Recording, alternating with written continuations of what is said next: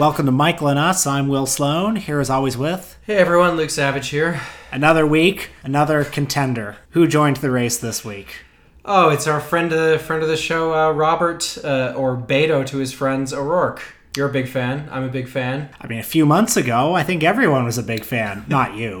Uh, Beto was famously the man who almost delivered Texas to the Democrats for the first time in generations. Yeah, well, one one of the Senate seats in Texas, and uh, there's actually another one. The the non Ted Cruz seat is opening up uh, in a few years, but uh, Beto didn't want to do that because um, bunch of Beltway people have been, you know, whispering in his ear and sort of seeding it in the media that he's this preternaturally gifted figure who He's has got a bit of that Obama He's magic. got he got he's got a destiny. And don't take our word for it that he's got a destiny. Another friend of the show, Robert Wolf, a former top executive at UBS Investment Bank, also happens to be a Democratic mega donor. He says uh, Beto's game changing. If he decides to run, he will be in the top five. You can't deny the electricity and excitement around the guy. Or um, Matt Bennett, uh, who uh, is at the aptly named Third Way think tank. He says we are big Beto fans. He's not with us on every single thing, but his, his main campaign themes have been very close to what we think a national narrative should be. What's he not And, with them on? and on? the happy warrior approach is just right for running against a horrible person like Cruz or Trump. I don't know. They think he's like too radical or something. So that's the Clintonite think tank. And then there's Dan P- P- P- Dan P- P- Sorry, Dan Triple. P- then there's Dan uh, Pfeiffer of uh, of the pod, the pod, the what is it? Pod Save America. oh, you know what it is. No, actually, it took me. It took me. I mean, listen, we, we, we are a member of the Crooked Media Network, so That's right. So yeah, we're gonna get a call from management. Um, he said uh, he did never seen a Senate candidate, including Obama in 2004, inspire the sort of enthusiasm Beto did in this race, that being the Senate race. Uh, this is mo- about more than LeBron wearing a Beto hat or Beyonce sporting one on Instagram. It's about the people all over the country with no connection to Texas, with signs in their yards and stickers in their cars. Millions of people already believe in Beto O'Rourke, and that moment for them and him may be upon us. So I don't know. Those are some pretty big names, and they've got a, they've got a lot good to say about Beto O'Rourke. I'm a politically curious guy. I'm a bit of a political junkie. Naturally, I I wanted to know who this guy was that everybody was was talking so much about. So I read the Vanity Fair profile, and I and I guess you did too. Photographed by Annie Leibovitz. a few months ago when Betomania was in full force, I think one of the ways that he was kind of sold was this is a guy who not only is he a Democrat in Texas, but he's a progressive Democrat. Mm. Most Democrats who run in Texas are running on this this campaign of, well, listen, you know, I'll stand up to Obama, uh, but this guy was unapologetic, uh-huh. and he was also up against Ted Cruz, who everyone hates. Mm-hmm. Even Republicans hate Ted Cruz. Uh, but then afterwards, people started looking at his record, and he is actually to the right of most people in his district. Well, his his district is actually I think it's something like 17 points more Democratic leaning than the average congressional district. He decidedly does not sit uh, did not sit in the progressive caucus. He sat in a kind of more third wayish one. he seemed to go from this very popular figure, th- this possible successor to Obama, to a bit of a joke in, in record time among, certain some, people. Some, some people, yeah. I mean, you say he's a joke, but uh, I look at the Vanity Fair profile and I read passages like this one, and I'm pretty impressed. Behind the aura in the O'Rourke living room, a floor-to-ceiling bookshelf contains a section for rock memoirs, Bob Dylan's Chronicles, a favorite, and a stack Whoa, of deep cut. and a stack of LPs, The Clash, Nina Simone, but also a sizable collection of presidential biographies, including Robert Caro's work on Lyndon B. Johnson. Arranged in historical order, the biography suggests there's been some reflection on the gravity of the presidency, but there's also some political poetry to it, a sense that O'Rourke might be destined for this shelf. He has an aura. Where most politicians get busy, this politician gets busy. Now, uh, you might be wondering, uh, well, Beto seems pretty cool. And I agree. Uh, and to that end, here's another great quote from the article. Promising to visit every county in Texas, he ran his campaign as a marathon of live stream political performance art, road tripping with a Republican congressman with an iPhone on his dashboard for 36 hours, air drumming to The Who's Baba O'Riley while waiting for burgers at a drive through the night he debated Ted Cruz at Southern Methodist University. O'Rourke came off as free of political calculation, as if his charisma were a mere side effect of Beto just being Beto. Well, you know, elsewhere in the article, it talks about some of his uh, social media stuff. Like, for example, the, the time when he live streamed his dentist appointment, I think, which Uh-huh. was, you know, him being inspired by AOC, I guess. Right, his social media savvy, which of course that was roundly mocked. And this article, I don't have it up in front Yeah. of me like you do, but didn't it say something like it was, taken taken- out of was context? taken out of context. Yeah, yeah. well, there was no context. Well, I do I do think something like this is sort of a like a political phenomenon like this is sort of a a weirdo centrist response to AOC and and to things like her because they don't get it. Maybe we've talked about this before, but they think she's discovered some special hack where you can live stream making noodles in your kitchen. Because it's it's relatable. right, and like that's it. They're unable to understand that there's an ideological dimension to this. Right. And that making noodles in your kitchen is not the same thing as going to the orthodontist. right, fair fair point. also, wasn't Bill Clinton the guy who who loved rock music? Weren't people writing stuff Yeah, like I mean, that we- about well, him at the well, time? No, I mean, we've we've done this, right? I mean, yeah, Yeah. the first president from the rock and roll generation. Uh, it's like a relaunch of a you know f- an old franchise or something. That's Mm-hmm. what this is. But what I like about this profile is how long it takes to get to anything even approaching, you know, actual politics or or belief. I think it goes over that, you know, relatively quickly. So he's he likes the new Green New Deal in spirit, but not into the letter. He says, "I the goal is great. I love it. It's ambitious. It captures your imagination. Great insight." He sort of vaguely supports uh, higher marginal taxes. It's not clear what. he likes things as a branding exercise. Well, that does seem to kind of be what it is, and, and the person writing the profile, with all due respect, seems to think that that's a virtue and kind of revels in it. I, I just have to read the final sentence of the article because I mean this is incredible. Uh, the the final line of the article is, "I want to be in it," he says, now leaning forward. Man, I'm just born to be in it, and I want to do everything I humanly can for this country at this moment. Anyway, this this breathless uh, profile kind of goes on about authenticity and honesty, but it's not clear like authenticity and honesty for what about what. And I don't know. We'll we'll see how this goes.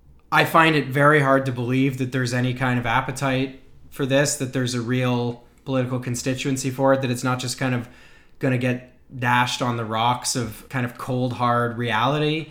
But who knows? I could be wrong. Maybe there is actually no appetite for you know social democratic policies within the Democratic Party. Maybe maybe the elites really can just press the reset button and make the Trump bogeyman go away. And uh, and in a few years, you know, maybe when President Beto has you know reinitiated the blockade of Yemen, uh, but he's but he's doing tricks in the half pipe while wearing shades. Uh, guys like you and me will be back to being irrelevant again. I assume his path to victory is to to be Justin Trudeau.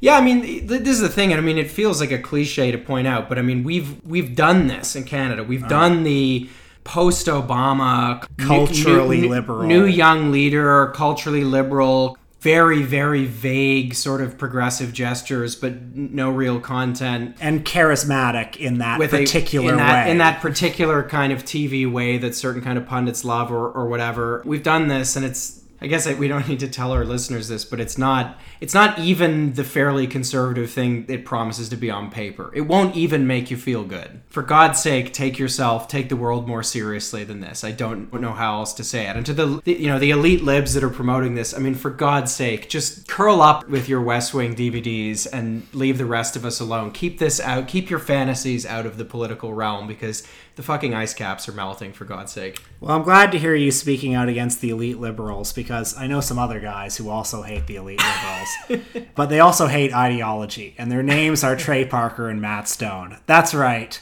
they're back. This has been a long time coming. I More mean, than most things. along yeah along with i mean we've been saying for ages you know we have to do an inconvenient truth and we have to do team america i've never seen an inconvenient truth really? no i never saw it you in fact have seen al gore in person which is more than i can say Yeah, I forgot that I saw. with, Al did he in do an event with like kathleen wynne or something Yeah, yeah, he did.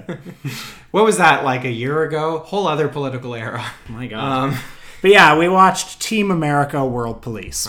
Team America has once again pissed off the entire world after blowing up half of Cairo.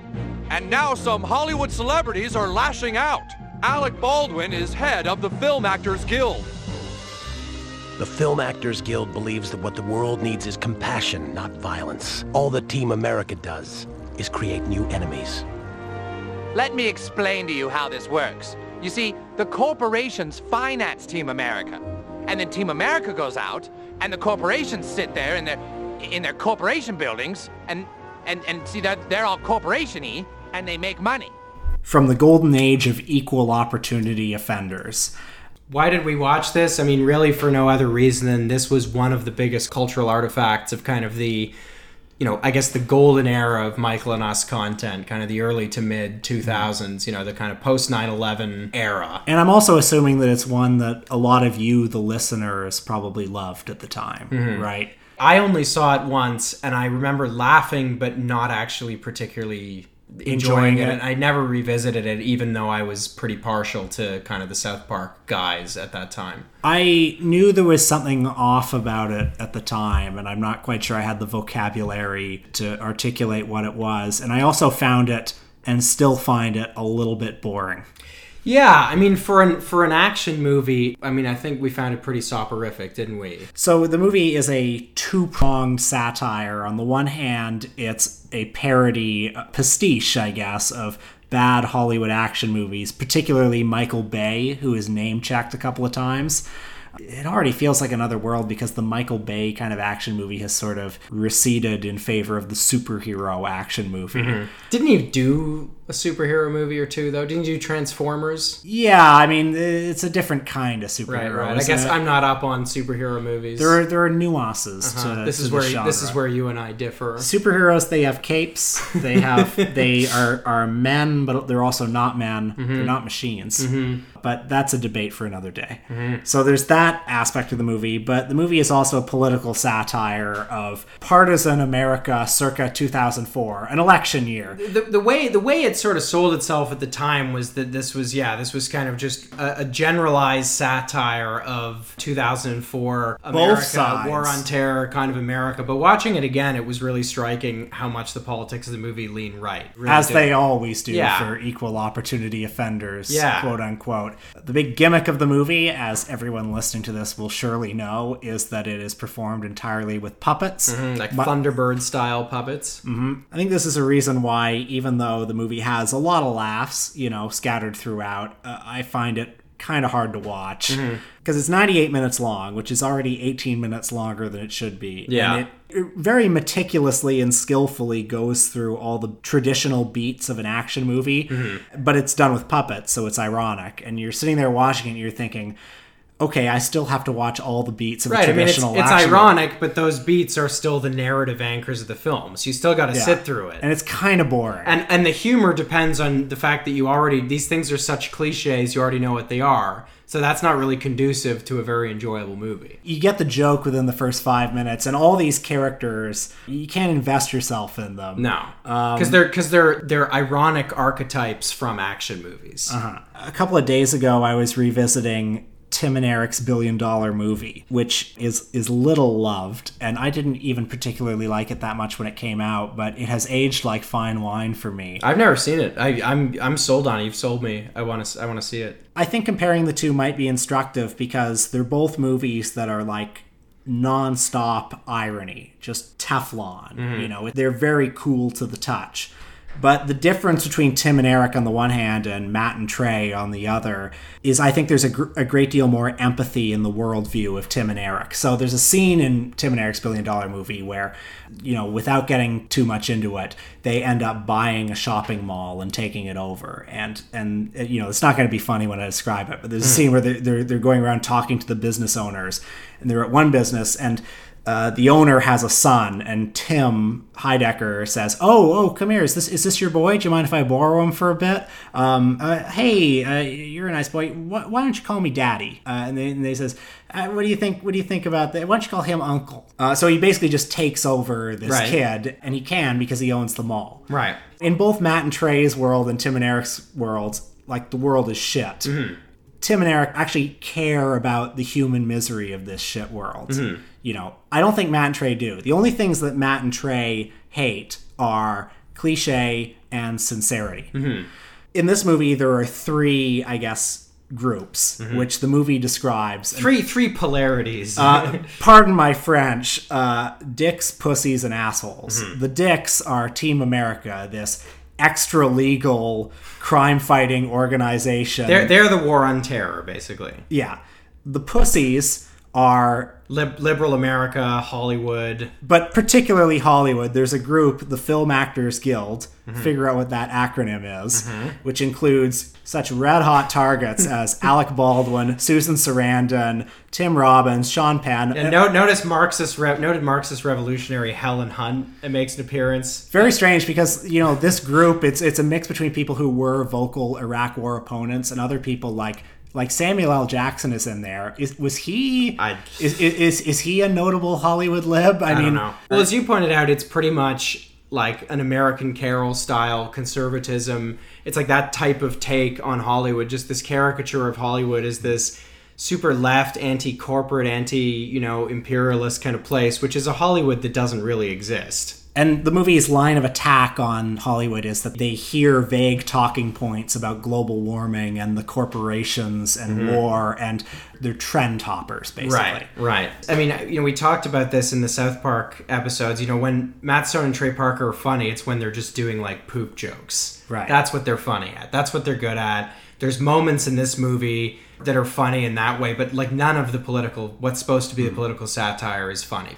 What what troubles them about the world isn't particularly deep or interesting. You know, they're they're not they're not angry about any particular injustice. Mm-hmm. What annoys them is that there are these annoying people, and there are these annoying culture wars, which God, we're just so sick of. I mean, you even pointed out the sort of scene near the beginning where they're going to see like it's Rent, but it's called Lease or something, and it's kind of a bad you know parody of of, of Rent there's a trope there that I think is something we've observed before, where the, the film is sort of implicitly saying, like, ah, you know, uh, those New York gays and special interest groups or something like that, you know, which I think came up in Primary Colors and came up in a few other films we've watched. And you know, Matt and Trey aren't enough ideologues to really to fully take that position. Right. So they're you know they're they're not homophobic, but what they hate are these kind of uh, lib, pseudo sophisticated audiences who go see these musicals and scratch their chins. Right, right. They hate they what they hate is any kind of social concern. Uh-huh. You know, social concern is is annoying, and the trouble with that. Well, there are many problems with that, but the trouble with that in the context of this movie is that the two poles are U.S. imperial state and a bunch of people they find kind of annoying, and they're totally blasé about. The film is sort of very weakly, you know, gesturing in a vague satire of kind of American destruction, American wrought destruction abroad. But it's Because not- we see Team America like blow up the Eiffel Tower. Right, but they don't they don't really care about that, do Well, they? because if they actually cared about the human cost of the war on terror, they would not equate it with Alec Baldwin being a bit annoying. no, and, and and the arc of the film is that the Film Actors Guild partners up with North Korea, Who are the third polarity? who are the other part of the axis of evil. Uh, They're the a- assholes. The, assholes. And the Film Actors Guild partners with Kim Jong Il. If the movie has politics, that's what they are. It's like Hollywood is complicit in. You know, it's, it's like McCarthyist. You know. Yeah. I mean, it's it's because not, Hollywood hates America and they think they, they Yeah. Mantre basically support the war on terror. I mean, it's not really McCarthyist because it's it's it's refusing to actually commit to that. As you said, in a way, the problem with the film is that it's not right wing enough. Like, it won't just commit to the bit. You Right. know, it's sort of trying to have it multiple ways, and at the end, when there's the stupid monologue, sort of bringing the dicks, pussies, and assholes kind of cosmology together, uh, on which the film, the whole film hangs. There's this token gesture to like sometimes the the dicks go too far or whatever. and- because dicks yeah. fuck assholes, but they also fuck pussies, and they can go too far in both directions. And if they're if they're fucking too much, they need the pussies to rein them in. I'm That's- sorry to have to soil your It's ears. so dumb. this. That's the that's the only concession to the idea that, that an anti-war position of some kind is not inherently bad. It's just inherently bad all the times that people actually do it. yeah.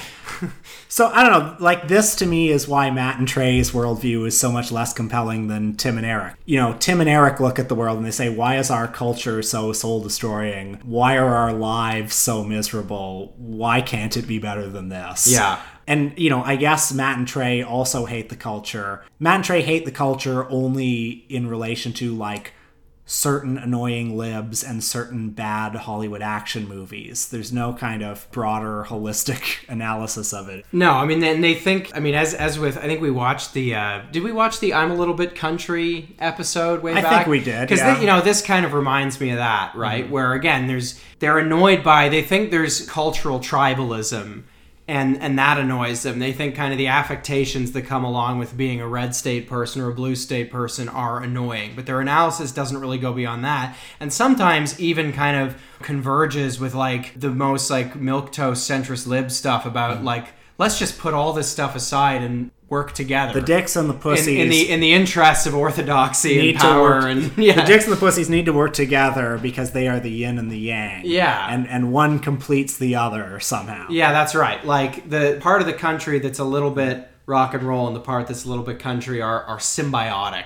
The movie doesn't seem to doubt that there is a terrorist threat, right? Well, like it's- it's sort of kidding, not kidding. You Well, know? I mean, it's it's just ambivalent about like it. It's a very it's a very provincial kind of movie. It, it doesn't have geopolitics. You know, you know what I mean? Which like is a ridiculous thing to say about a movie that has a puppet sex scene, but it is it is contending to be a political satire, and it, there's no real worldview at play here. And when and the parts in the Middle East, as the film just refers hmm. to it very generally, are pretty racist. I mean, it's just as you said, there's like a sort of kidding, not kidding, but it's just what is the satiric agenda of Right, it? it's just it's just it's a few years after 9/11 and they felt perfectly fine representing the Muslim world this way because they don't they don't care. Well, there's a part of them that's kind of like, uh, this is how stereotypical they would be in a Hollywood action movie.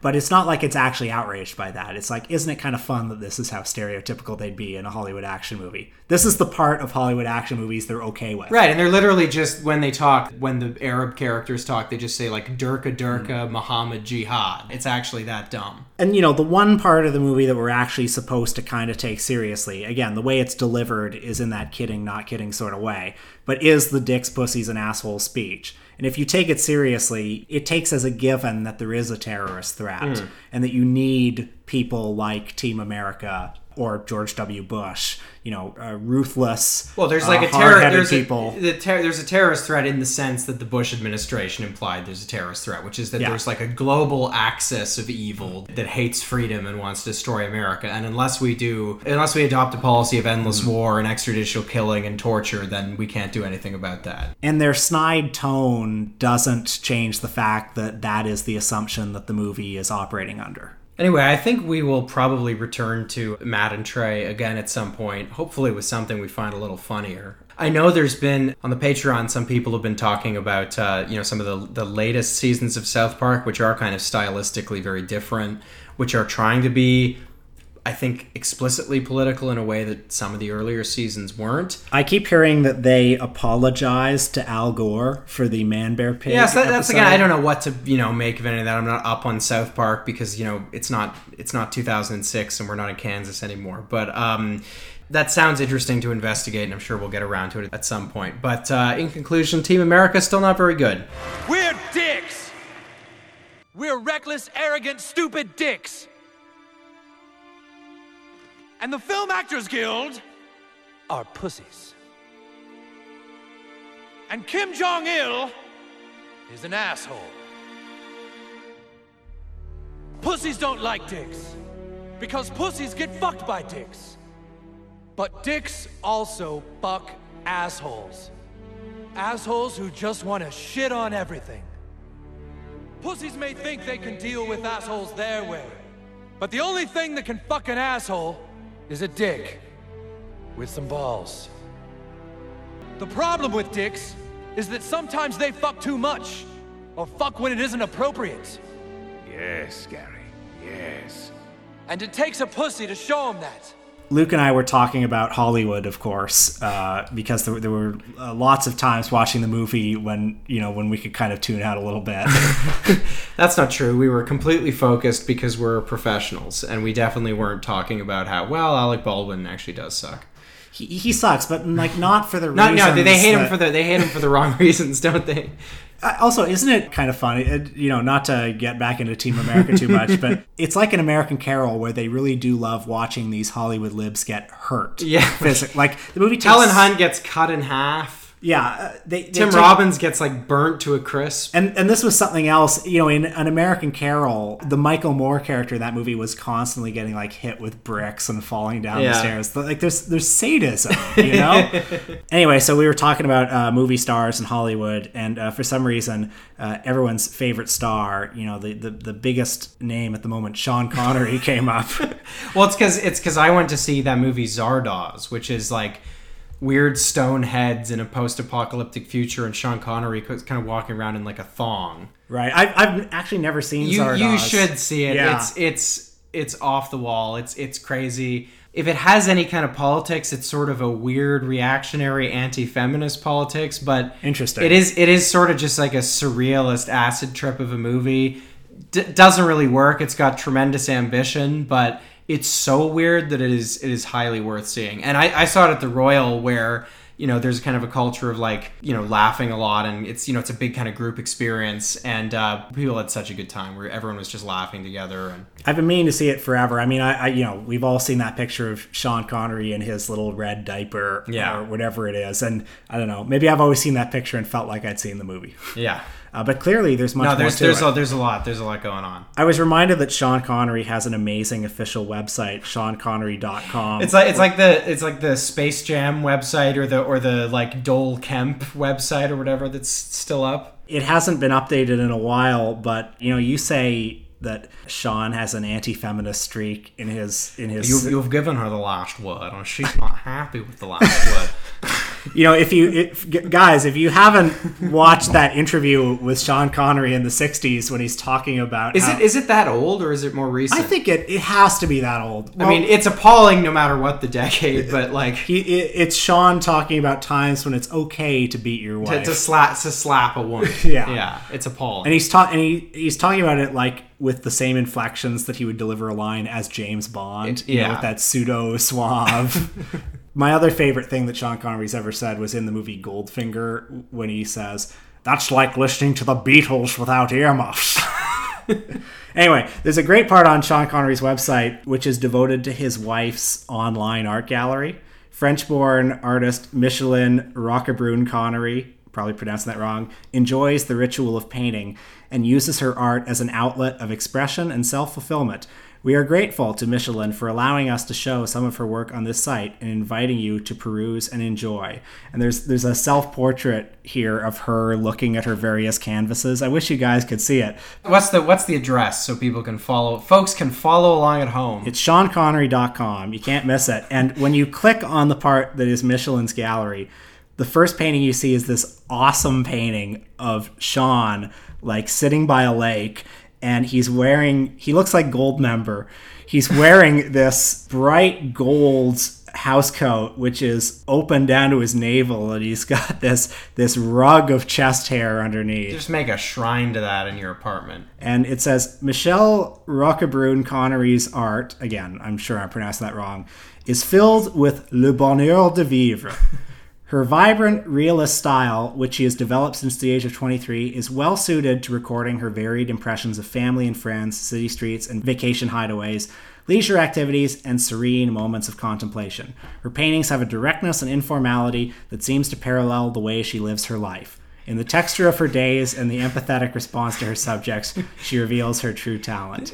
Put put David Brent is refreshingly relaxed for a man with such responsibility. I actually think it's like kind of sweet. Yeah, you it's know, nice. um, you know, her paintings aren't that bad. Yeah, I mean they're, they're tacky I mean, shit. they're but awful. They're awful, but you know, technically, I, they're better than Jim Carrey's. I mean, I paintings. I yeah. They're better than uh, uh, Val Kilmer's paintings, and uh, I think they're better than um, oh god, who are some other? They're, be- they're better than James Franco's prose. yes.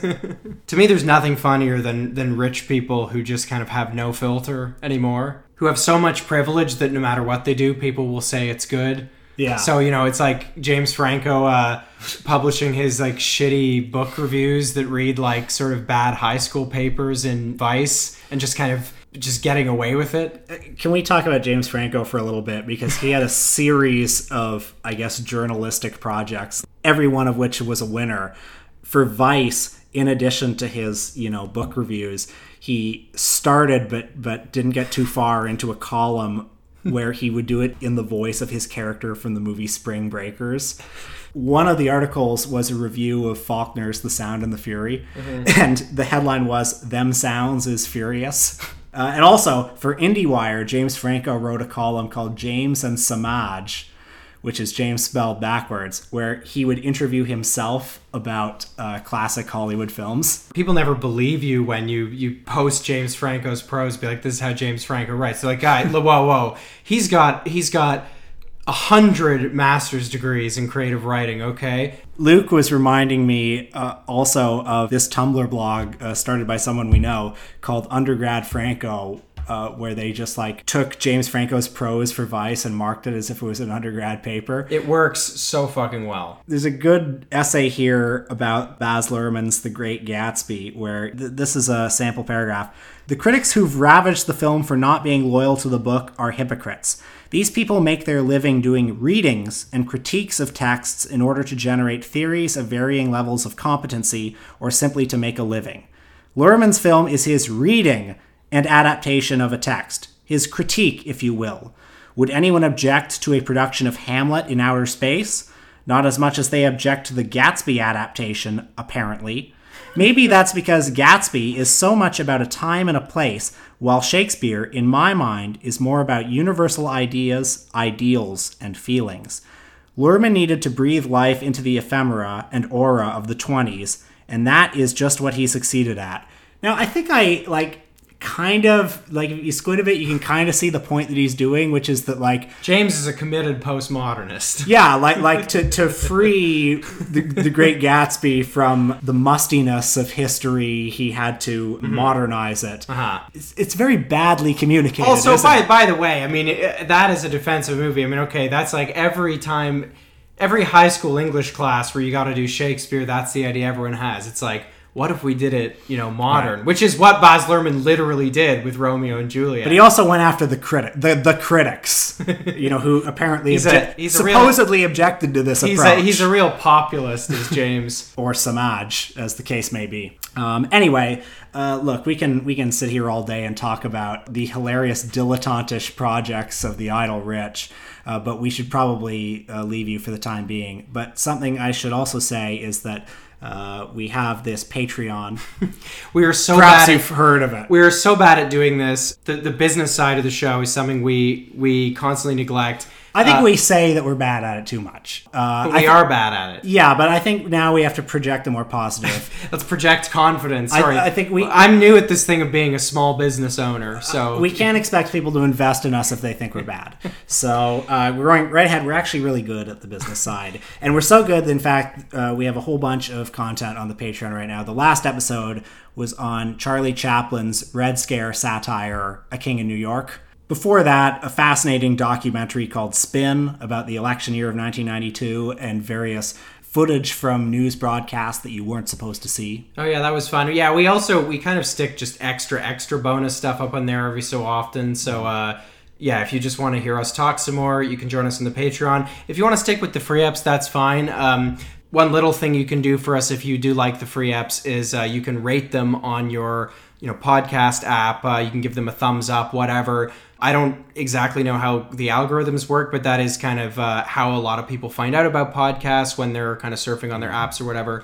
So if you could give us a rating, uh, hopefully a good one, we'd appreciate it. And uh, Patreon subscribers, there will be a new episode next week, perhaps some more extra bonus content this month. Why not? Yeah, definitely. But one thing we've learned about Team America is, you know, as listeners know, I'm uh, the right wing host of the show, and we're aggressive and messy.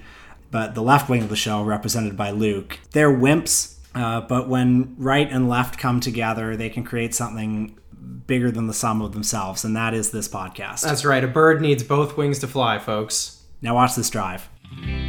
America.